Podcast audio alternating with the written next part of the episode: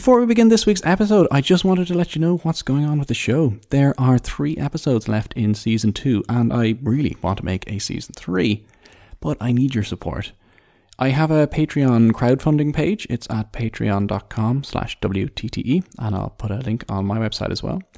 If you stick around until the end of the episode, I'll give you the full details, but basically, I need to build a support base of very small monthly donations from my regular listeners. If you're one of those, if you enjoy listening, if you appreciate the work that goes into each episode, maybe you would consider heading over to Patreon and signing up. It takes just a couple of minutes, and there are some rewards there I think you might like as well for signing up. I'll give you some more details at the end of the show. Thanks.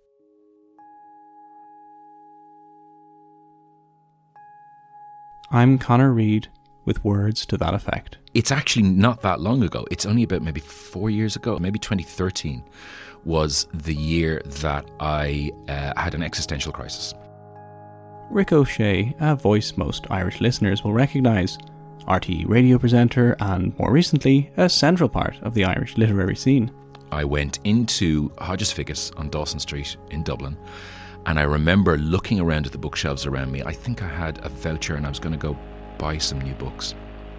And I realised that there was no way in my life I was ever going to manage to read not only all of the books that were around me in one room, but all of the books that I wanted to read.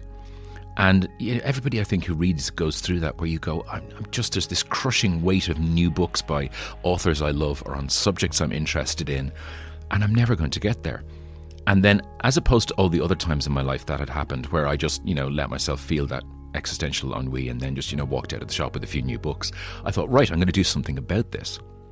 Um, I went home and I was talking to my wife and I said, look, I'm going to try and read a lot more books this year coming up. I'm going to try and read a big chunk of books to see if I can, you know, see if I can do it. At that stage, I think I was reading maybe somewhere around 15, 16, 17 books a year.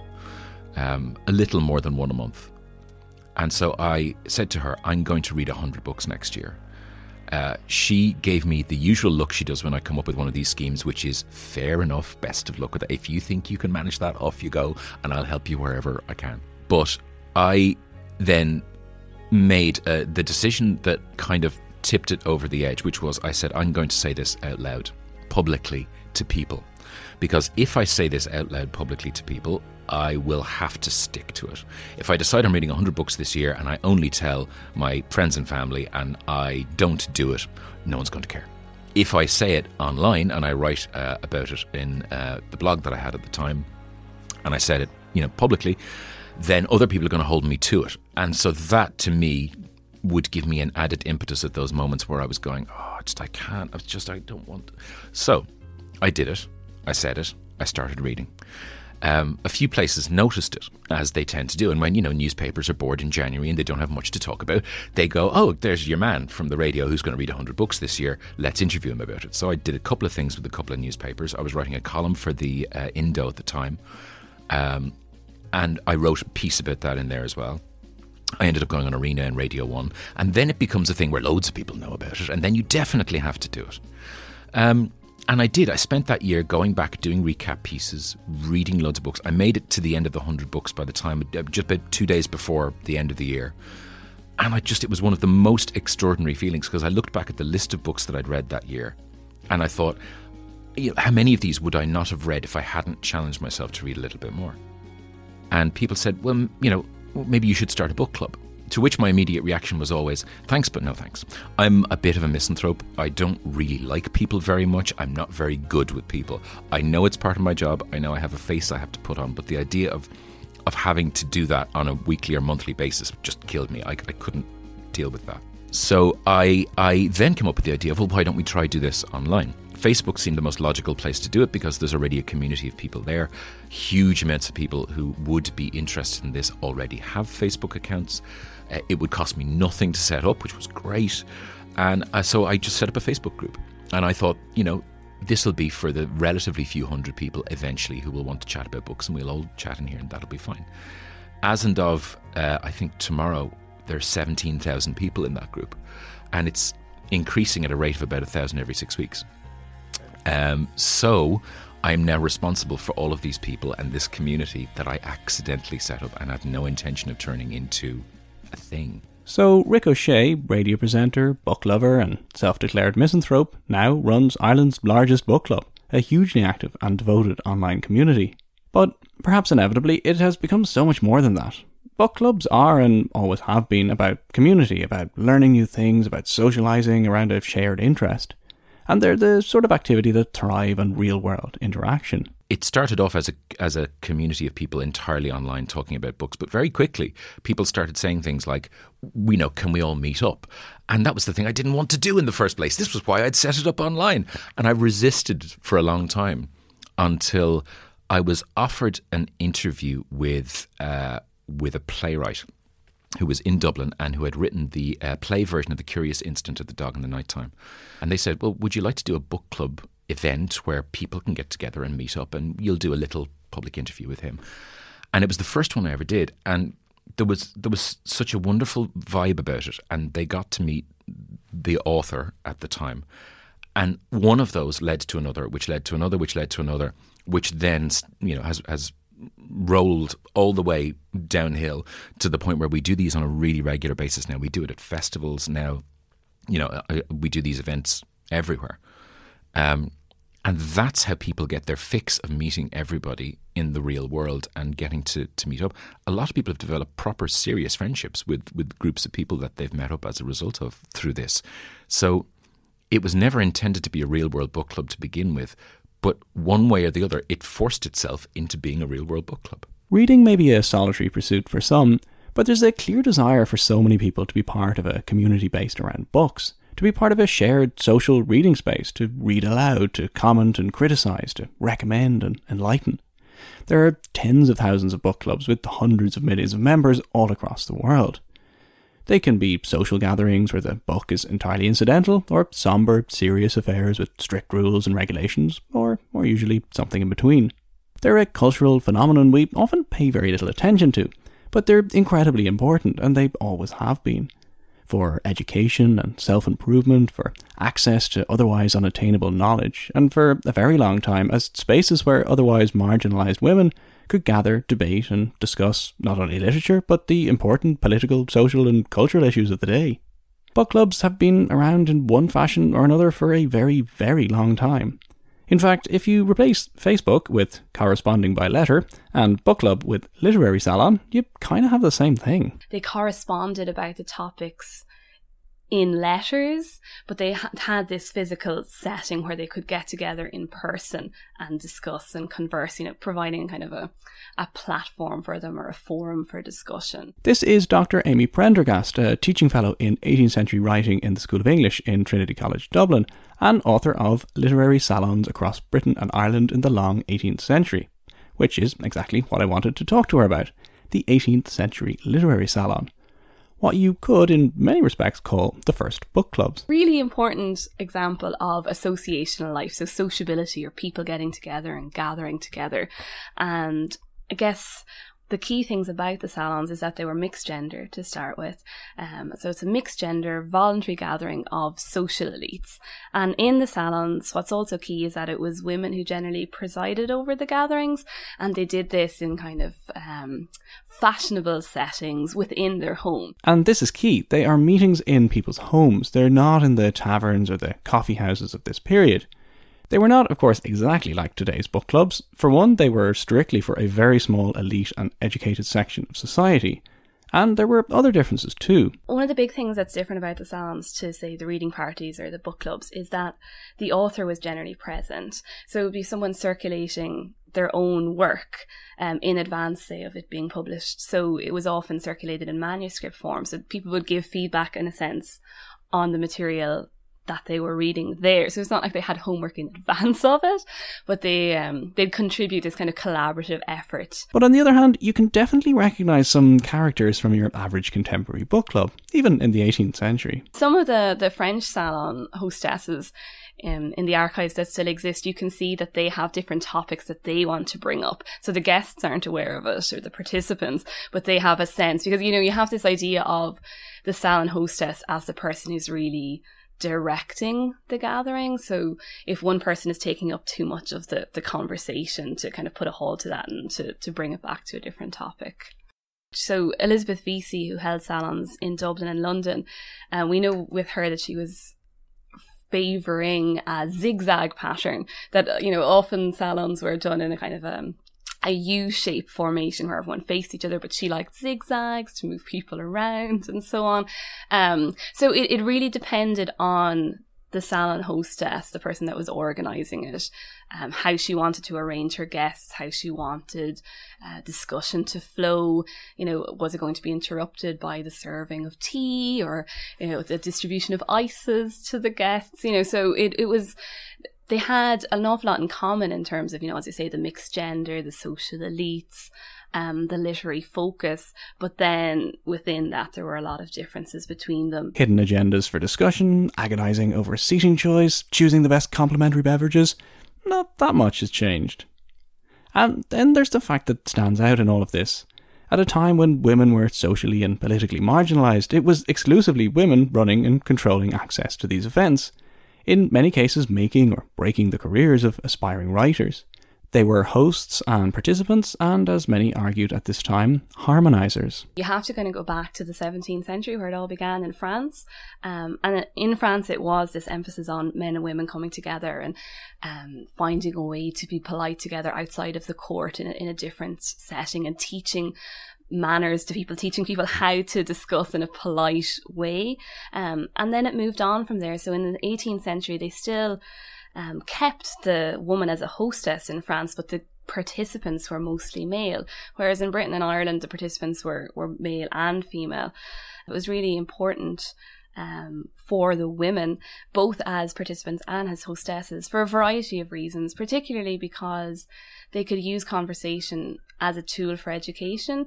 You know, they didn't have access to formal education, and a lot of people have looked at the salons in that sense as giving women um, a way of accessing intellectual discussion, debate, and so on.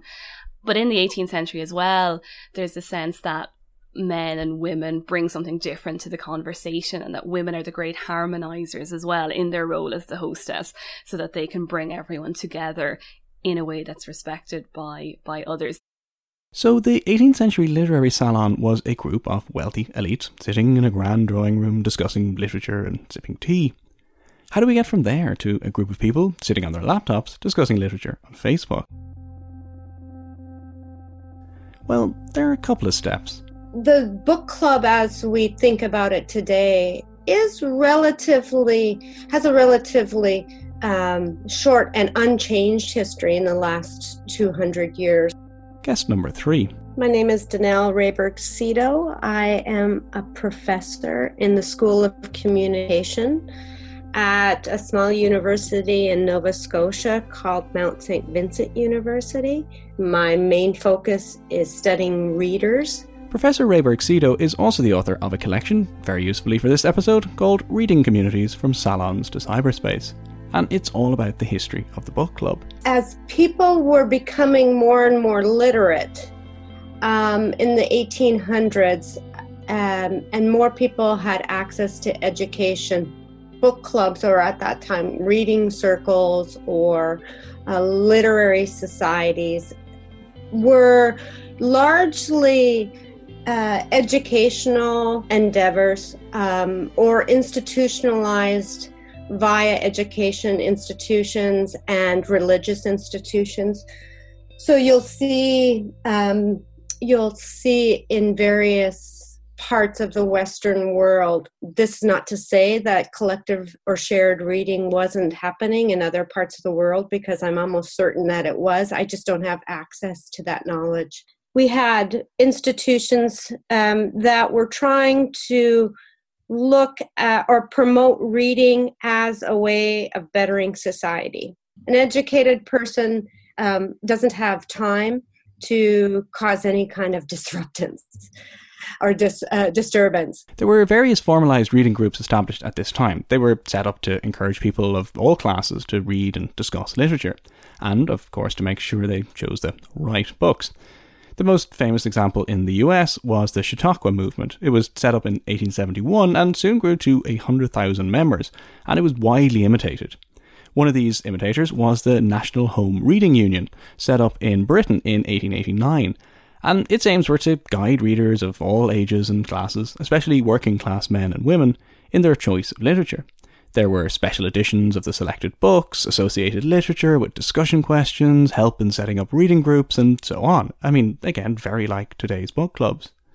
There were moral and ideological aims as well.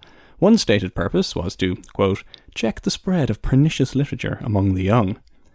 Ultimately, however, the National Home Reading Union proved far more popular with middle class readers who were interested in self improvement and education. The working class readers the Union was intended to reach were not particularly interested in imposed reading lists dictated from on high. Women, in particular, were attracted to reading groups of this type. It was in the late um, 1800s where women started moving into um, having a little bit more time. These were wealthy women, predominantly white, although not exclusively, where they had time to gather together. And usually, what they were doing is gathering under the name of some sort of religious order um, because that was seen as the only acceptable way to get out of the house if you were doing something that was good morally. And then um, that sort of gathering together, women gathering together, ebbed off um, after World War II. And gradually, the authority of the various institutions and organizations with their prescribed lists started to wane. They resisted the, that authority, and the formalized book clubs evolved into more semi formal or even informal gatherings. And we see a lot of that um, of women in particular gathering in the 1960s and 70s. Um, and with a little bit more, or obvious to us now in the records, more political um, political impetus behind them. That's not to say that those er- that earlier book clubs didn't have some sort of uh, political imperative because they did, or social imperative. Um, it's been said by Barbara Sicherman that 75% of the American libraries, for example, were were funded and and and uh, started by women who were reading together. We we also know of African American um, book clubs that weren't predominantly women; they were mixed genders often uh, that were gathering largely because they knew that you had that readers had cultural capital. Um, that means that course, they were taking it a little bit more seriously if they could read. They understood that. So, reading groups were a way of accessing knowledge, of gaining cultural capital, and, of course, socializing and networking. And so, book clubs, now with reading material chosen by the members rather than somebody else, continue to grow in popularity. Until a very different type of authority came along. It's 20 years now. 1996, I think she began. It just seems like just yesterday for some of us. And what we want to do is start a book club here on the Oprah Show because I know a lot of you are in reading clubs out there and you have a book of the month and so forth. Oprah's Book Club. A book club so phenomenally influential that a novel once recommended on the show could often expect sales figures in the millions. She did change the way that we think about books. I think giving making books part of popular culture um, has had a profound influence on people talking about books. And there's no denying that within the academy, for sure, that the mass appeal of people like Oprah or Richard and Judy, because of their huge influence and their commercial influence, publishers and authors and marketers all pay big attention. And then people who fancy themselves serious readers discount them. M- meanwhile, they're probably reading the same book. And there's certainly a snobbery about things like the Oprah Book Club. If the masses are reading this book, then clearly it's not literary enough for me. The effect of the Oprah Book Club and others like it has been profound, socially, culturally, and commercially. I think what they've done is created a milieu of popular culture access to literature. So we have we have it happening on tv we have it happening in radio we have it happening in podcasts so making literature more accessible to the masses But there is, by definition, a selection process. Modern celebrity based book clubs may not be recommending books for the same reasons as an organisation like the National Home Reading Union, but they're still making choices, and there's a responsibility in that. And so I was curious as to where Rick O'Shea felt he fit into all of this. I love being influential. Let's not pretend that I don't love being influential in some small way. And I still think it is in some small way because those people you were talking about, the, the Oprahs and, and the Mark Zuckerbergs and Reese Witherspoon does it these days, and Florence Welch from Florence and the Machine has a book club in the, in the, in the UK. They're less communities and they are more top down recommendations. So Oprah recommends a book people go away and read it. That's the end of the story. Or certainly Mark Zuckerberg recommends a book, or Bill Gates recommend a book, and then it disappears into the ether. For for us, and certainly for what I do within the book club, um, I recommend certain books every month. Some people will pick up on that, and then the rest of it is the rest of the month where we all talk about other books that people have liked. I'm engaged in the community pretty much every day of the week. I try to take weekends off, but I, I you know, every day I'm in there talking on other people's comments and engaging with I'm as much a part of the club as anyone else is. So I think my, my role is quite different when it comes to that. In terms of, you know, am I part of the Irish Richard and Judy? The, the, the new thing I've just started doing with Eason's is really weird because it started whatever two months ago. Myself and Sinead Moriarty, um, who's an incredibly well known Irish author, um, we were asked by Eason's, would we recommend books for them in the physical world? So, just like Richard and Judy in the UK, if you go into any Eason store in Ireland, there will be a table. That table has my ugly mug on it and Sinead's lovely mug on it. And on that table are eight books that we've picked.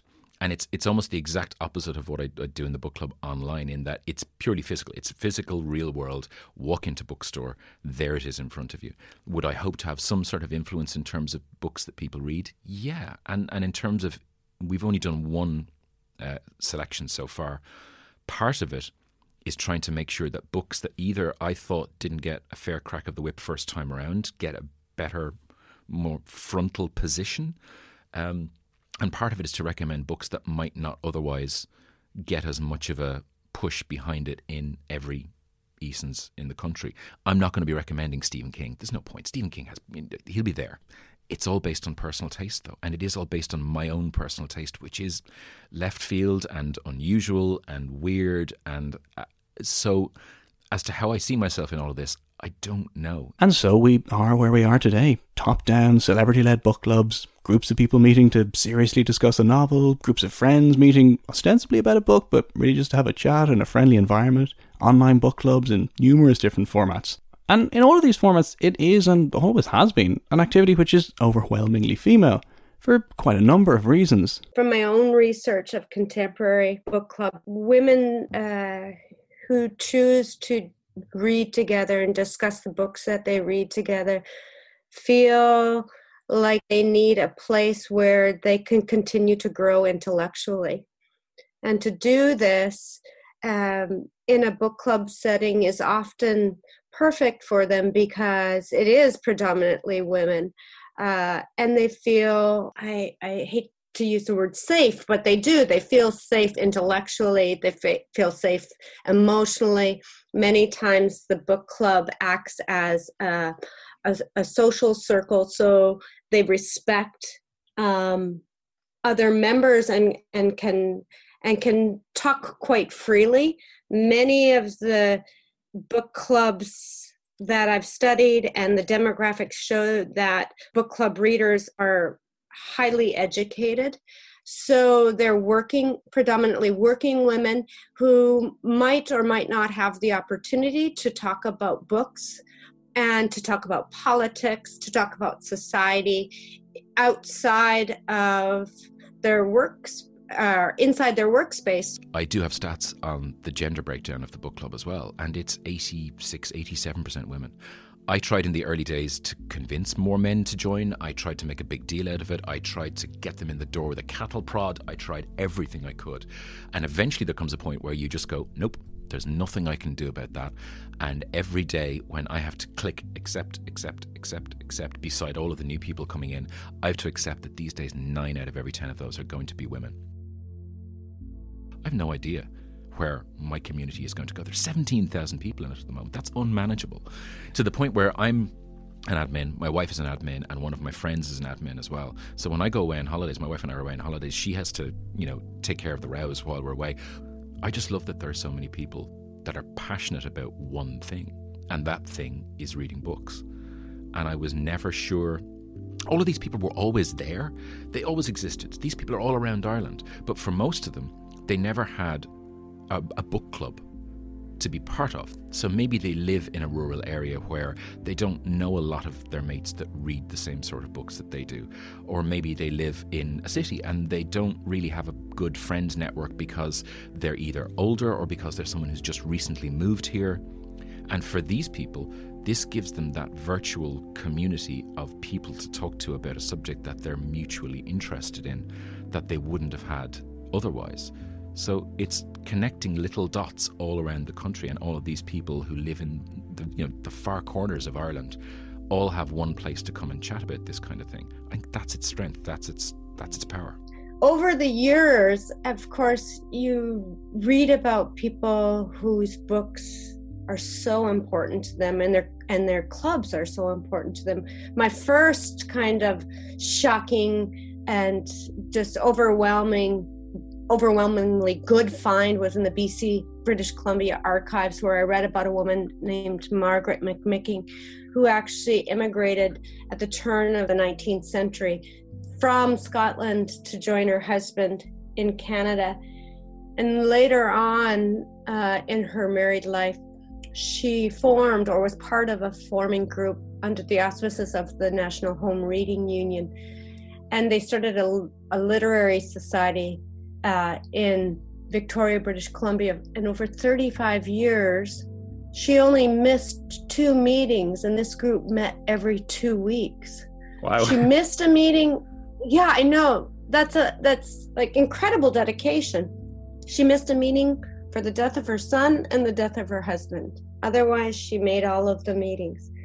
Um, that kind of dedication to a group of people is really incredible to me. So, three centuries after the literary salon, book clubs are still incredibly powerful at bringing people together. They can be dismissed as simply a few friends using a book as an excuse to meet up and drink, and there's nothing wrong with that. But they can also be, and very much have been, political, ideological, subversive. They've provided a space for education and learning where none was available. They've played a key role in women's history, They've revolutionised how we talk about and consume books, and they've transformed the role literature plays in popular culture. So that's it for another episode of Words to That Effect. Thank you so much for listening. As I mentioned at the beginning, I have reached a point with the show where I really need your support to continue making new episodes. Podcasts like this, with guest interviews, scripted presentation, music, sound design, editing, they just take a long time to make. It's often 30 hours or more to make a single episode. I love making this show, but it's difficult to spend time on it at the expense of other paid work, so I have a Patreon crowdfunding page. I've actually had one from the beginning, but I never really did much on it because it was yet another thing to spend more time on. However, from now until the end of the season, I'm going to really focus on trying to build a small but dedicated support base from the feedback I've got, I know there are people out there who really love the show. So if you're one of them, if you'd be happy to do the equivalent of buying me a cup of coffee every few episodes, you can head over to patreon.com, that's P A T R E O N, patreon.com slash WTTE, and pledge a few dollars. In return, I will thank you, reward you, and most importantly, make more episodes. I have lots of plans for season 3, and if you're a Patreon supporter, you'll be the first to find out. Special thanks this week to my three amazing guests Rick O'Shea, Dr. Amy Prendergast, and Professor DeNel Rehberg Sedo.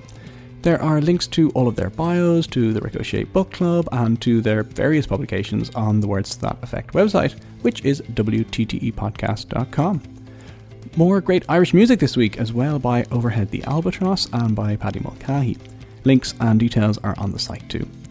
And the show is on Facebook and on Instagram, and I'm on Twitter at CED or EID. Drop by and say hello.